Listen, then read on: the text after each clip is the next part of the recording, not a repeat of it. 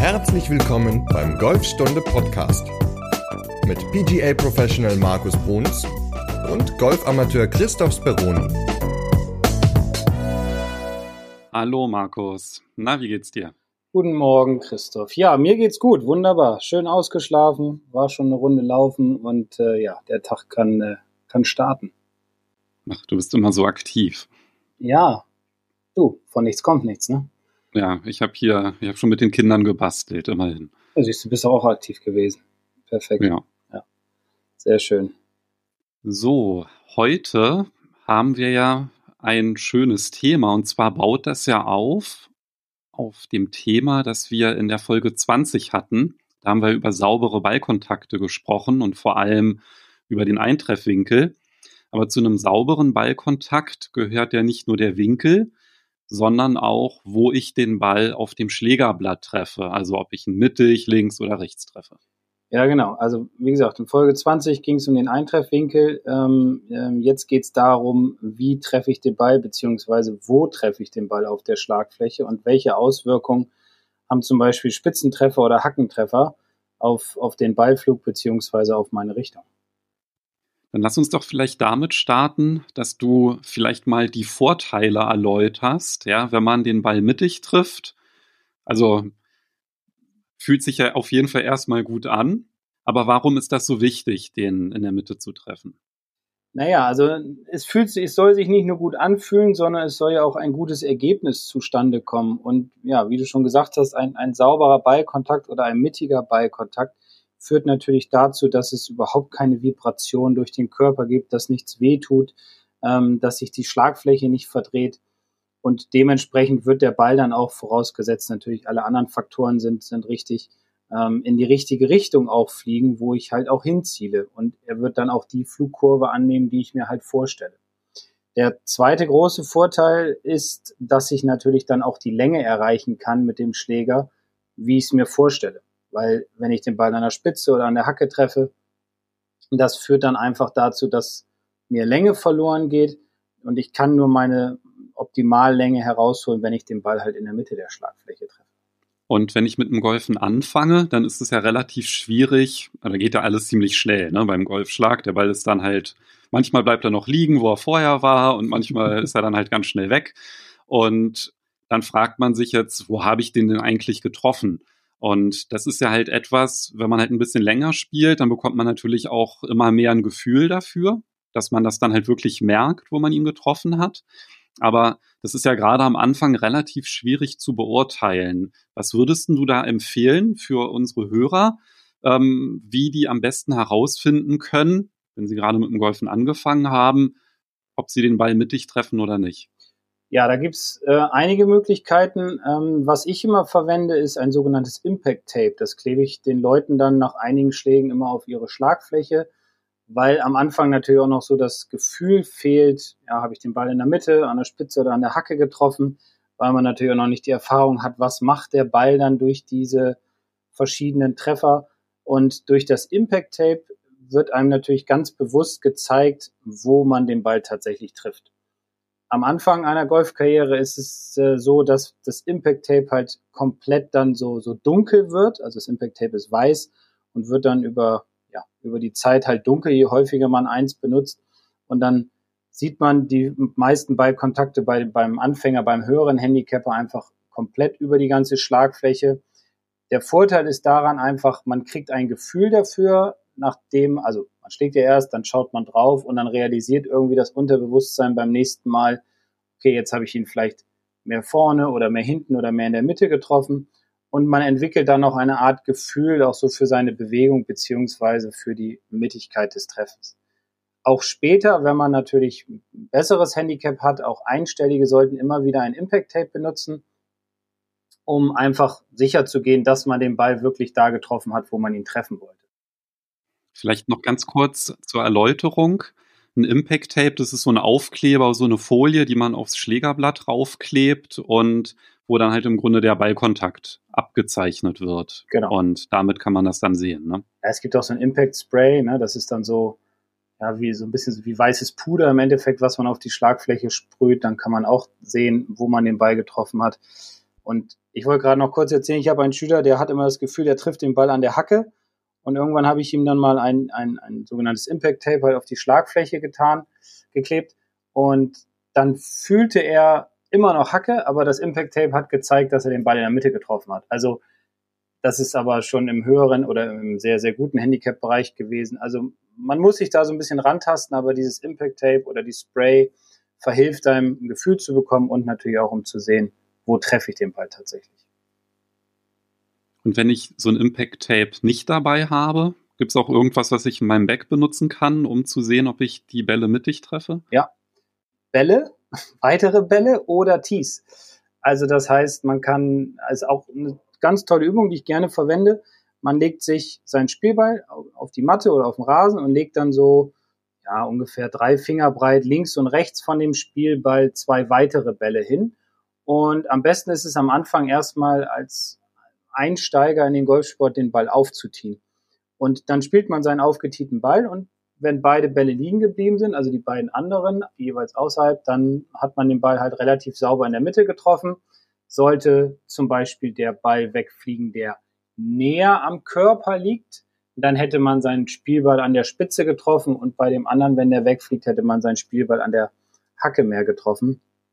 Also das ist einmal eine ganz gute Überprüfung, aber zugleich auch immer mal wieder ein ganz guter Drill, auch für gute Handicapper, um einfach wieder wegzukommen von diesem, ja, um einfach gar nicht so sehr über die Bewegung und über den Ballkontakt nachzudenken, sondern einfach um ein Gefühl zu entwickeln, so muss es sich wieder anfühlen und man kann damit auch einige Fehler ausgleichen.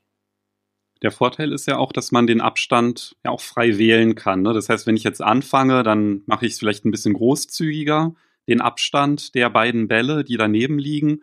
Und wenn ich jetzt vielleicht schon bisschen besser dabei bin, dann kann ich das ja auch relativ dicht machen, indem ich zum Beispiel meinen Schläger an den Ball ranstelle, dann halt den natürlich so positioniere, dass ich sehe, okay, so wäre der mittige Kontakt und dass ich dann vielleicht wirklich nur so eine Fingerbreite ne, ja. ähm, Abstand habe und das wäre dann halt so, sage ich mal, der höchste Schwierigkeitsgrad und ansonsten, wenn man jetzt halt vielleicht gerade anfängt, dann macht man so drei Fingerbreiten oder irgendwie sowas, ne, damit man dann ein bisschen mehr Spielraum auch hat.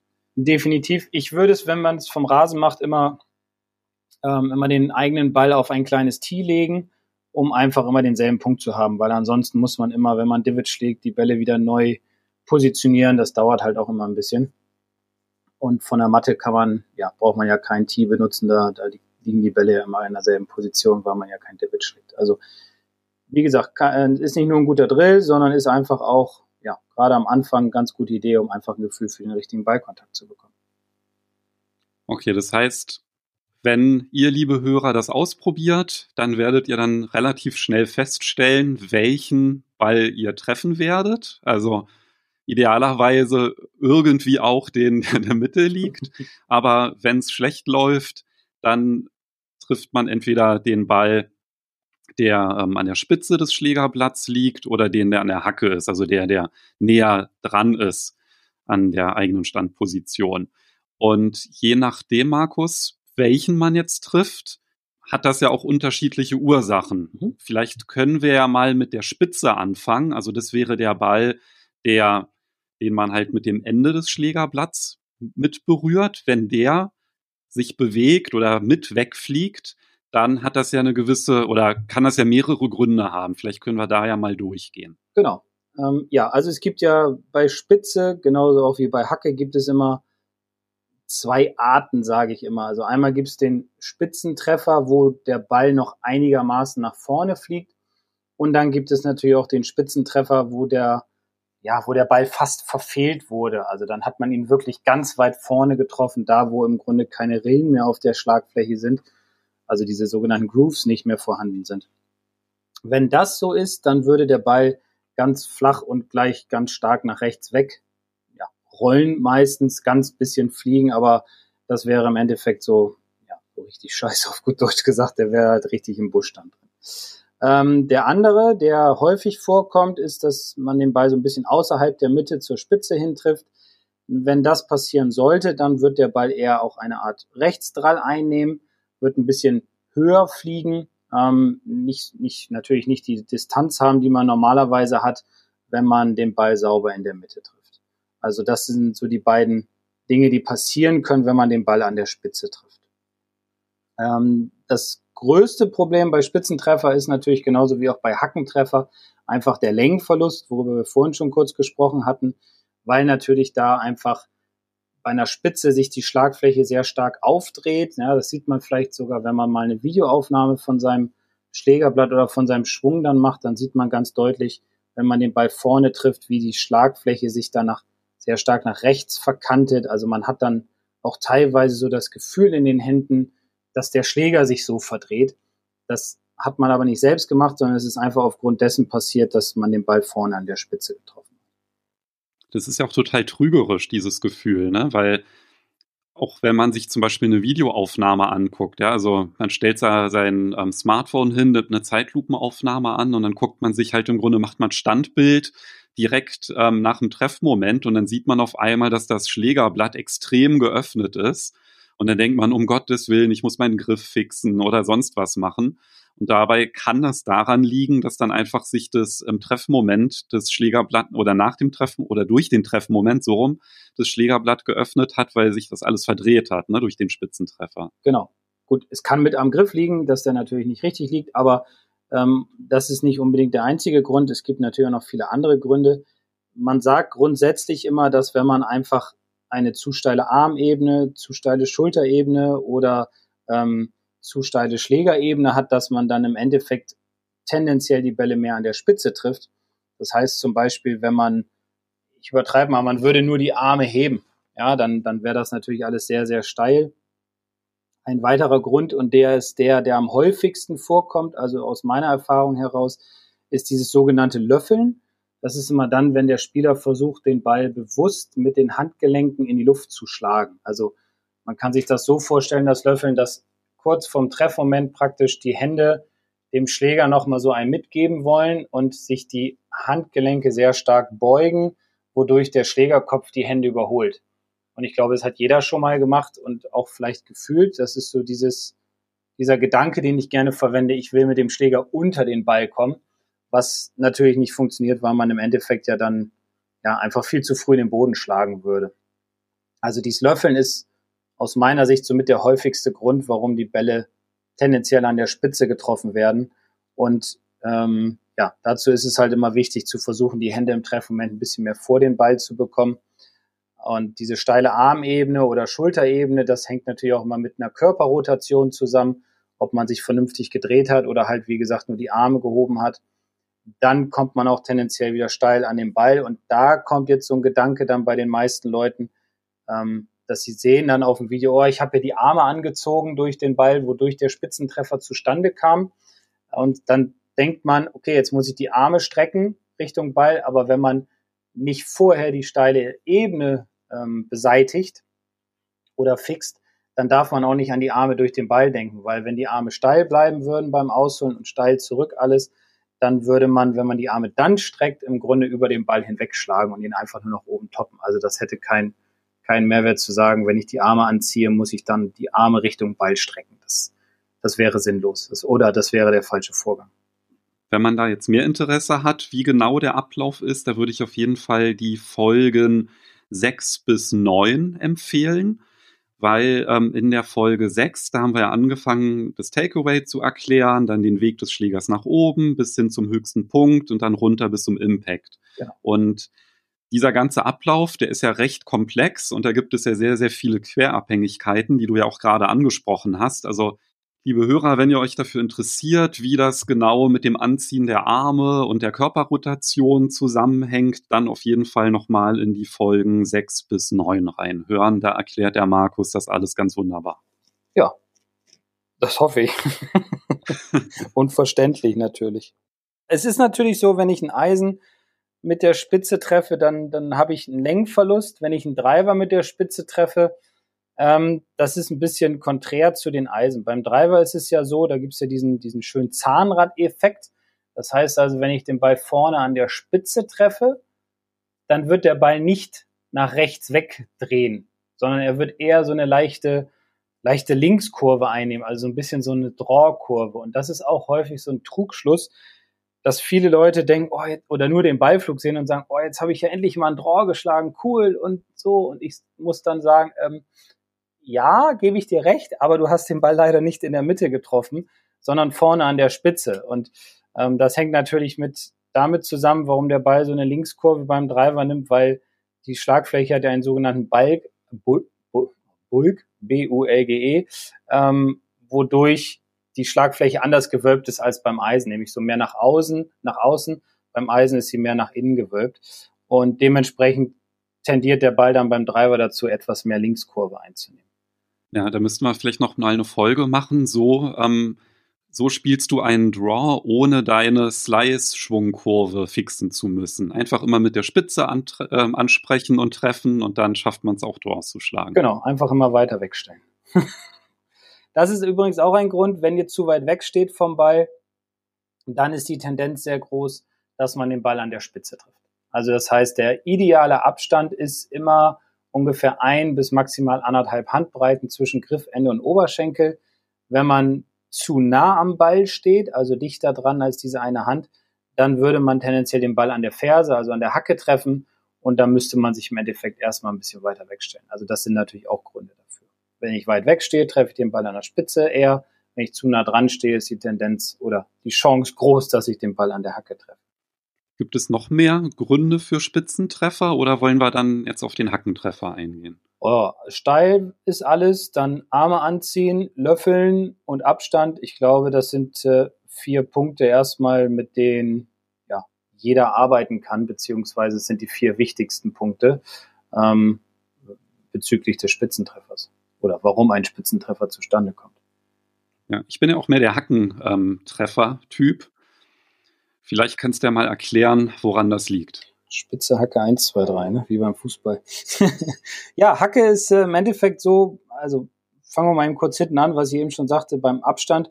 Wenn ich zu nah halt dran stehe, dann ist die Tendenz groß, dass ich den Ball zu sehr an der Ferse treffe und ähm, dann einfach ein bisschen weiter wegstehe. Also auch bei der Hacke geht es natürlich darum, dass ähm, wir versuchen, diesen Hackentreffer wegzukriegen, wieder in die Mitte zu kommen.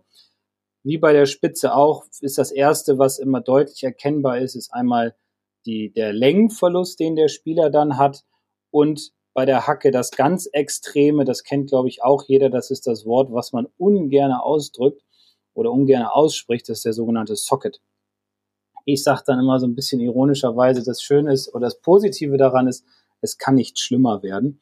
Und ähm, das ist ja auch so. Das heißt, wenn man den Ball an der Hacke trifft, zu sehr an der Hacke und der Ball zischt so ganz schnell gerade nach rechts weg, dann hat man den Socket geschlagen und das Positive ist, wie gesagt, es kann dann nur besser werden und man arbeitet sich dann Richtung Mitte beziehungsweise etwas Richtung der Spitze. Ja, das sagst du, Markus. Das Schlimmere als ein Socket ist gleich der zweite Socket in Folge, oder? Ja, gut, das Problem ist, wenn man es manchmal einmal im Kopf hat, dann kommen die Dinger immer wieder. Ne? Das ist leider der große Mist an der ganzen Geschichte. Ja, ja.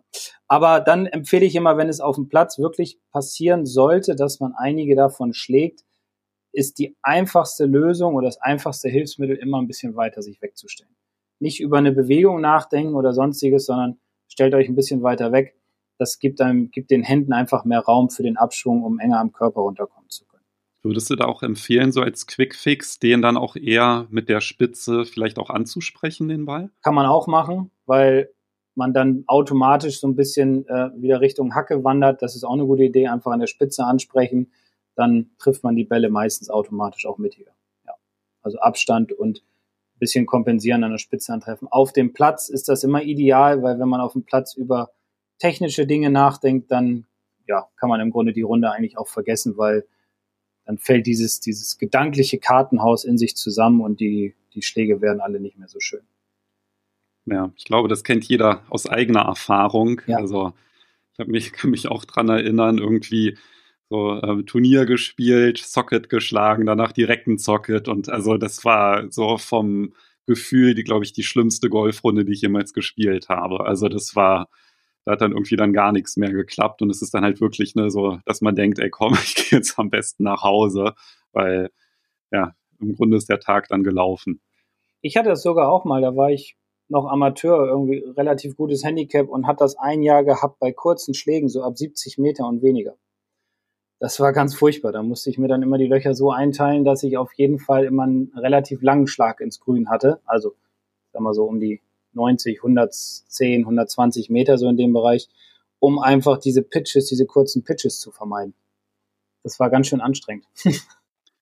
Das hatte ich auch eine Weile lang, dass bei so 70 Meter Pitches wirklich so 50 Prozent Sockets dabei ja. waren. Aber wie gesagt, auf dem Platz nicht versuchen, irgendwelche Kunststücke in der Bewegung zu vollziehen, sondern weiter weg oder an der Spitze ansprechen. Das sind die relativ schnellen, ja, Quick Fixes sozusagen. Und damit kommt man eigentlich dann ganz gut noch über die Runde. Hätte mir damals geholfen. Ja, jetzt, jetzt ja. weiß es, wenn es mal wieder auf, auftreten soll. Genau, ja, ja, man wird ja immer schlauer. Ja, genau. Runde, ne? ja, man lernt ja dazu. Genau, und wenn man jetzt nicht auf dem Platz unterwegs ist, also hast ja gerade diese Quick Fixes angesprochen und wenn man jetzt sagt, ne, ich möchte das jetzt mal so ein bisschen gründlicher angehen, also auf der Driving Range beim Training, was sind denn da so diese Gründe, dass man den Ball so extrem dann mit der Hacke dann auch trifft und dann teilweise halt auch Sockets schlägt? Ja, ein Grund ist zum Beispiel, dass man im Gegenteil zur Spitz, zum Spitzenschwung äh, eher flach schwingt. Das heißt, so übertrieben gesagt wie so eine Art Baseballspieler. Also dass man eine flache Armebene zum Beispiel hat, dass die Arme im Grunde mehr um den Körper herum schwingen und nicht über die Schultern hinauskommen. Und dann würde es dazu führen, dass die Arme nur eine Bewegung im Grunde machen können, nach vorne so weg. Also das heißt, die würden dann sich sehr stark vom Körper lösen in Richtung Ball, wodurch der Schläger natürlich auch vom Ball wegwandert und dementsprechend würde man den, den Ball wieder mehr an der Ferse treffen. Um das zu beheben, empfehle ich immer, sich an eine Hauswand zu stellen und ja, über eine gute Körperdrehung zu versuchen, die Arme parallel oder, oder an der Hauswand in hoch zu schwingen. Jetzt nicht die Hauswand berühren, weil dann geht ja auch irgendwann die Farbe ab. Aber das wäre zum Beispiel ein Drill, um einfach wegzukommen von den flachen Armen, dass man mehr Schulterdrehung bekommt oder eine gute Schulterdrehung hat und dann dabei gleichzeitig die Arme hebt, aber nicht mit Armen, Händen und Schläger gegen die Hauswand ja, bei, beim Rauputz, da würde es dann blutige Hände geben. Ne? Ja, aber dann weiß man zumindest, dass man es falsch gemacht hat. ja, das ist genau die Bestrafung ja, genau. direkt. Ne? So genau, dass man es nicht mehr macht. Und äh, ja, Martin Keimer hat früher mal gesagt, also man muss so, er trainiert so lange, bis die Hände bluten, dann ist die Bewegung drin. Also, ne? Also auch er hat es damals gemacht. Was auch dazu führen kann, dass man den, den Socket schlägt oder den Ball an der Ferse trifft, ist, dass man in der Bewegung zum Ball zu wenig die Arme senkt und eher mehr über den Körper arbeitet. Also zum Beispiel den Körper Richtung Ball sehr stark schiebt oder mit der rechten Körperseite in Richtung Ball vorfällt. Auch dann würde sich der Schläger sehr weit von der Schlagfläche, äh, der Schläger vom Ball wegbewegen und äh, man würde ihn eher mit der Ferse treffen.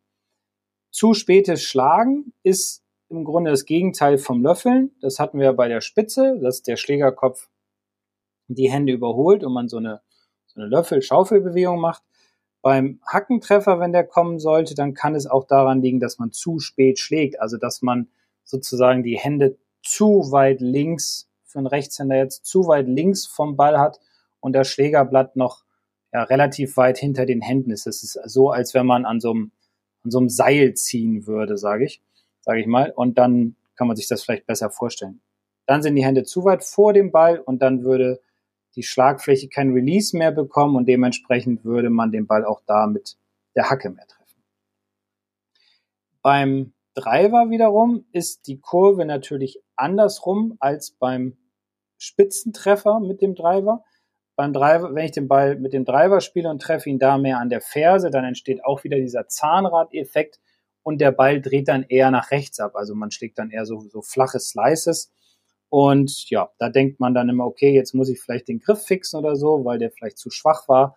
Aber das ist nicht unbedingt der Grund, sondern da sollte man dann auch eher auf, äh, auf die Videoaufnahme vertrauen und schauen, was könnte denn ein anderer Grund sein, dass ich meinen Ball an der Hacke treffe. Und beim Driver ist es häufig so, was ich sehe, ist die, die zwei größten oder stärksten Gründe dafür einmal das zu flache Ausholen, dass die Arme einfach zu flach sind beziehungsweise dass der Spieler versucht, viel zu viel mit dem Oberkörper in Richtung Ball zu arbeiten und dementsprechend eher ja, den, den, die rechte Körperseite in Richtung ähm, Ball bewegt, wodurch der Schläger natürlich oder der Schlägerkopf auch eher mit der Hacke an den Ball kommt. Ja, das ist ja mein Lieblingsfehler. Den habe ich jetzt zwischenzeitlich ja schon durch deine Tipps ganz gut abgestellt. Aber halt dieses ja, im Aufschwung die Winkel äh, ja, aufzulösen, den Oberkörper anzuheben und so. Das ist natürlich dann tödlich, um ja. wieder in der gleichen Position den Schläger an den Ball zu bringen, wie man gestartet ist. Ja, das wäre immer das perfekte. Ähm, ja, wie gesagt, flache Arme beim Driver ist häufig so der Gedanke zu schwingen wie beim Baseball. Das führt eher dazu, dass die Arme sich lösen und man den Ball an der Ferse trifft. Also wie gesagt, macht eine Videoaufnahme, schaut es euch an. Was könnte der Grund sein? Man sieht deutlich, oder wir haben jetzt deutlich gesagt, dass es nicht nur einen Grund gibt für diese Spitzen- oder Hackentreffer, sondern es immer mehrere Gründe geben kann. Und bevor man was Falsches korrigiert, sollte man erstmal sich eine Videoaufnahme anschauen und vielleicht auch nochmal bei YouTube oder beim Pro dann nochmal nachgucken und nachfragen, ähm, was könnten die Gründe sein. Genau, und du bietest ja auch so ein Online-Coaching an. Also wenn ihr Lust habt, dass äh, Markus mal eure Golfschwünge analysiert, sich die Videos anschaut, euch dann sagt, was, in welcher Reihenfolge ihr vorgehen müsst und welche Übungen euch helfen würden, dann ja, geht mal auf die Webseite von markusbruns.de und dort findet ihr dann halt auch die Online-Golfstunden. Genau. Und dann schicke ich euch ein Video zurück. Ja, das ist wirklich super. Also ich finde das viel effektiver als irgendwie eine Stunde auf der Range zu stehen mit einem Pro und irgendwelche, also Hinweise zu bekommen, weil das meistens dann auch immer zu viel ist, gefühlt, ne, was man dann so verarbeiten muss, beziehungsweise, ja, finde ich es irgendwie sinnvoller, das dann ähm, über einen längeren Zeitraum einfach auch zu haben, dann diese Kontrolle, weil oftmals vergisst man das ja dann auch schon wieder bei der nächsten ähm, Trainingseinheit oder wenn man auf dem Platz dann war und ist dann wieder am gleichen Punkt wie vorher oder hat dann vielleicht ja, ein Problem behoben, anderes wieder eingebaut und das geht ja relativ schnell, dass man da, also mir geht zumindest so, dass ich da so koordinativ dann kreativ werde beim, bei der Ausführung der Bewegung. Aber Kreativität und Fantasie ist ja auch nicht so verkehrt. Ja, kommt immer drauf an, in welchem Bereich. Genau, ne? genau dass man ja. dieses alles an der richtigen Stelle einsetzt. Ne? Ja, also auch, auch beim, beim Pro immer ein bis zwei Punkte. Das ist so meine Vorgehensweise. Ich versuche maximal zwei Punkte in so eine Trainerstunde mit, einzu, mit reinzubringen, weil je mehr, umso, umso schlechter für den Schüler. Und ich habe einfach die Erfahrung gemacht über die letzten Jahre bei maximal zwei Punkten, dass der Schüler sich auf diese zwei Punkte gleichzeitig während einer Bewegung konzentrieren kann. Je mehr es wird, umso schlechter wird die Bewegung, weil man vergisst vielleicht Punkt eins, wenn man schon mal an Punkt vier denkt und so weiter. Also von daher maximal zwei Punkte. Ähm, die kann man gleichzeitig auch während einer Bewegung denken. Wie du es ja angesprochen hast, es ist ja auch wichtig, ne, die Punkte in der richtigen Reihenfolge zu machen, weil ja. es nützt ja nichts, wenn ich vielleicht ja, die Schwungbahn korrigiere und dann dadurch dann halt jedes Mal in den Boden haue, weil ich irgendwie einen anderen Fehler mache. Ne? Genau. Also, ja. also die richtige Reihenfolge ist immer wichtig. Genau, und das ist ja eigentlich das, wo man als Amateur ja einfach keine Erfahrungswerte hat und auch nicht das Wissen, ja, ja. um dann halt zu wissen, was ist denn jetzt das, was ich als erstes machen sollte und dann als zweites und dann als drittes. So sieht's aus. Und dass man halt auch noch den Ball trifft, weil das ist ja dann, das ist ja dann genau das Frustige, wenn man dann, weiß ich, einen Fehler behebt und dann einfach keinen Spaß mehr hat, weil man einfach die Bälle dann gar nicht mehr trifft. Ne? Und das ist ja dann auch immer so eine Gefahr. Also wenn, wenn ihr selbst jetzt nicht unbedingt Unterricht haben wollt oder nehmen möchtet, dann empfehle ich, wenn ihr einen von diesen beiden Problemen habt mit der Mittigkeit des Treffens, also Spitze oder Hacke, dann empfehle ich diesen Drill, was ich am Anfang der Folge gesagt hatte, mit den zwei Bällen. Ähm, und bitte den Spielball immer aufziehen, wenn man vom Rasen spielt, also auf der Driving Range natürlich, weil man sich dann einfach nur über seine Bewegung Gedanken macht und nicht so sehr über den, ja, über den Ballkontakt, der, der natürlich wichtig ist, da reden wir ja gerade drüber, aber man versucht einfach so ein Gefühl dafür zu entwickeln, dass man den Ball dann wieder mehr in der Mitte trifft. Und ersten Gedanken sind immer Abstand oder ähm, ja, Abstand ist eigentlich somit das Wichtigste erstmal, dass der dann wieder passt. Und dann fährt man eigentlich am Anfang erstmal schon ganz gut. Wenn es an die Bewegung geht, dann muss man Videoaufnahmen machen, dann sollte man mal zum Pro gehen oder halt Online-Coaching. Das sind alles so Dinge, die man auf jeden Fall dann in Anspruch nehmen sollte. Manchmal kann es ja sogar auffallen, dass wenn man dann zum Pro geht, dass es vielleicht gar nicht an der Bewegung liegt oder in der Technik, sondern vielleicht sogar an den Griffen des Golfschlägers. Mhm. Genau. Denn auch die Griffe haben einen großen Einfluss auf unseren Ballflug. Also jetzt nicht unbedingt auf, auf Hacke oder Spitze, aber definitiv auf unseren Ballflug. Und auch da stelle ich immer wieder fest, dass viele Leute falsche Griffe auf ihrem Schläger drauf haben. Also ich rede jetzt über zu dünn oder zu dick, jetzt nicht über die Farben, da ist ja jedem, kann jeder machen, wie er es möchte. Ähm, aber zum Beispiel ist es, ist es so, wenn ich einen zu dünnen Griff habe für meine Hand, dann hätte ich zu viel Release in den Händen und dementsprechend würde mein Ball eher nach links wegfliegen. Und das Gegenteil wäre dann natürlich, wenn ich einen zu dicken Griff habe, dass ich dann zu wenig Release in den Händen habe und dementsprechend den Ball eher nach rechts weghauen würde. Also auch da muss man immer aufpassen, wenn man jetzt neue Schläger sich kauft oder wenn man sagt, ich brauche mal neue Griffe, dass man dann sagt, ich, ich lasse mal meine Hand vermessen von, von dem Fitter oder von dem Pro, um einfach festzustellen, welche Griffstärke brauche ich. Brauche ich einen dünneren, brauche ich einen dickeren Griff, damit mein Ball im Endeffekt auch die richtige Flugkurve bekommt, weil, wie gesagt, zu dünn oder zu dick kann natürlich auch zur Abweichung des Balls führen. Und wie oft sollte ich meine Schläger dann, also das eine ist ja natürlich, sie zu, also dass sie zu meiner Handgröße im Grunde ähm, passen sollten, ne, von der Dicke. Ähm, das andere ist ja dann halt auch, dass die auch irgendwann sehr abgenutzt sein können. Ja, also alle zwei Jahre spätestens würde ich empfehlen, die Griffe zu wechseln. Und im Endeffekt ist es ja so, es ist klar, die Hände sind die einzige Verbindung zwischen Schläger und Körper und mit den Händen greifen wir diese die Griffe und die nutzen dadurch natürlich am, am schnellsten ab. Und wenn sie rutschig werden, dann sollte es auf jeden Fall so sein, dass die Griffe erneuert werden. Ich empfehle immer meinen Schülern, alle zwei Jahre einmal einen Griffwechsel zu machen. Am besten ist es dann immer im Herbst oder im Winter, dass man dann mit frischen Griffen in die neue Saison starten kann.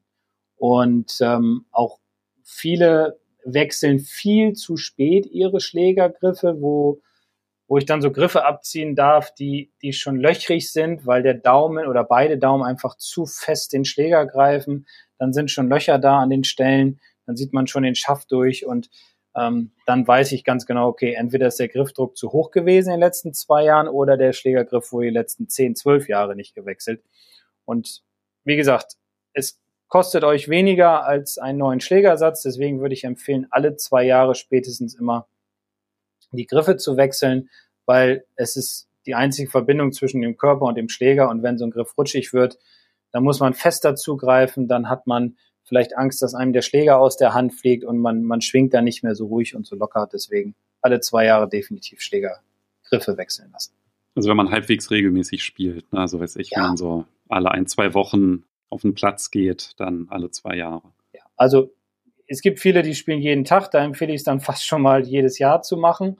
Ähm, und wenn man jetzt sagt, okay, ich spiele zweimal die Woche, vielleicht dann auf jeden Fall alle zwei Jahre und dann ist man immer fein raus. Da liegt man irgendwo zwischen 100 und 150 Euro und hat dann wieder zwei Jahre Ruhe. Aber man hat dann viel mehr Spaß und ja, so ein bisschen wie beim Formel 1 Auto, ne? Die müssen auch immer die Reifen andauernd wechseln weil sie sich so schnell abnutzen. Letztendlich spielt ja dann, wie du ja gerade gesagt hast, der Griffdruck eine Rolle. Und ne, weil wenn man nicht, wenn man viel zu fest greift, was ja viele machen, dann nutzen sich ja auch die, die Griffe selbst einfach zu schnell ab. Und da gibt es Tipps in Folge 2. Da haben wir ja ganz ausführlich über den Griff gesprochen und auch über den Griffdruck, der sehr, sehr wichtig ist, um letztendlich auch locker zu schwingen und nicht zu stark zu verkrampfen durch diesen hohen Griffdruck, um dann letztendlich in der Beweglichkeit eingeschränkt zu sein durch mhm. diese Anspannung, die dann entsteht.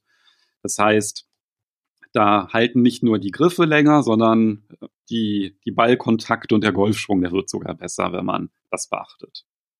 Also im Grunde gleich zwei Fliegen mit einer Klappe geschlagen. Deswegen ran, einfach mal die Griffe anschauen. Wenn sie abgenutzt sind, rutschig sind, dann ab zum Pro und die mal eben wechseln lassen. Und dann kann man wunderbar den Rest des Jahres nach der Corona-Pause mit schönen äh, neuen Griffen spielen. Ja, ich glaube, Markus, dann sind wir jetzt erstmal mit den mittigen Treffern und den Griffen soweit durch. Ja, da haben wir einiges geschafft. Genau, und in Folge 22 da haben wir jetzt ja ein bisschen umgeplant. Und zwar, wir hatten ja jetzt gerade vor kurzem die Folge gehabt, was man tun kann, wenn der Ball von einem Baum liegt. Ne? Also das hohe und flache Bälle. Und ich poste ja immer auf Instagram die aktuelle Podcast-Folge und mache dann auch immer so eine kleine Befragung. und also wie gut das gelingt. Ja, also weiß ich bei kurzen Putts, wie sicher fühlst du dich da? Oder dein Ball liegt vor einem Baum, weißt du, was du machen musst? Und da war ich dann doch ein bisschen überrascht, weil die große Mehrheit, die sich zurückgemeldet haben, waren sich absolut sicher, was man denn machen muss, wenn der Ball vor einem Baum liegt. Das heißt, unsere Hörer scheinen da ordentlich Erfahrung mit zu haben. Und aus dem Grund machen wir in Folge 22 eine Folge, wie man mehr Fairways trifft. Jawohl. endlich raus aus dem Wald oder endlich nicht in den Wald rein. Ne? Ja, genau. Weil flach unterm Bäumchen durch, ja, das geht ja anscheinend laut dem Feedback. Und äh, ja, jetzt wollen wir dann mal sehen, wie es ist, wenn man, wenn man vom Fairway spielt. Ganz neue Perspektiven tun sich dann auf. War doch jetzt auch gerade so irgendwie eine Werbung nach der Corona-Pause Abstand halten wir, weil der eine spielt links in den Busch und der andere spielt rechts in den Busch. Ne? Also wir kommen uns gar nicht in die Quere. ja, das machen wir dann in Folge 22. Da geht's dann um äh, einige Tipps, die wir euch geben wollen, um äh, mehr Fairways zu treffen, um rauszukommen aus dem Wald, damit man auch einen hohen Ball ins Grün schlagen kann oder einen, einen normalen Schlag ins Grün. Und darüber werden wir dann in Folge 22 sprechen. Sehr gut, freue ich mich drauf und wünsche euch allen bis dahin alles Gute. Macht's gut, bleibt gesund. Ciao. Ciao.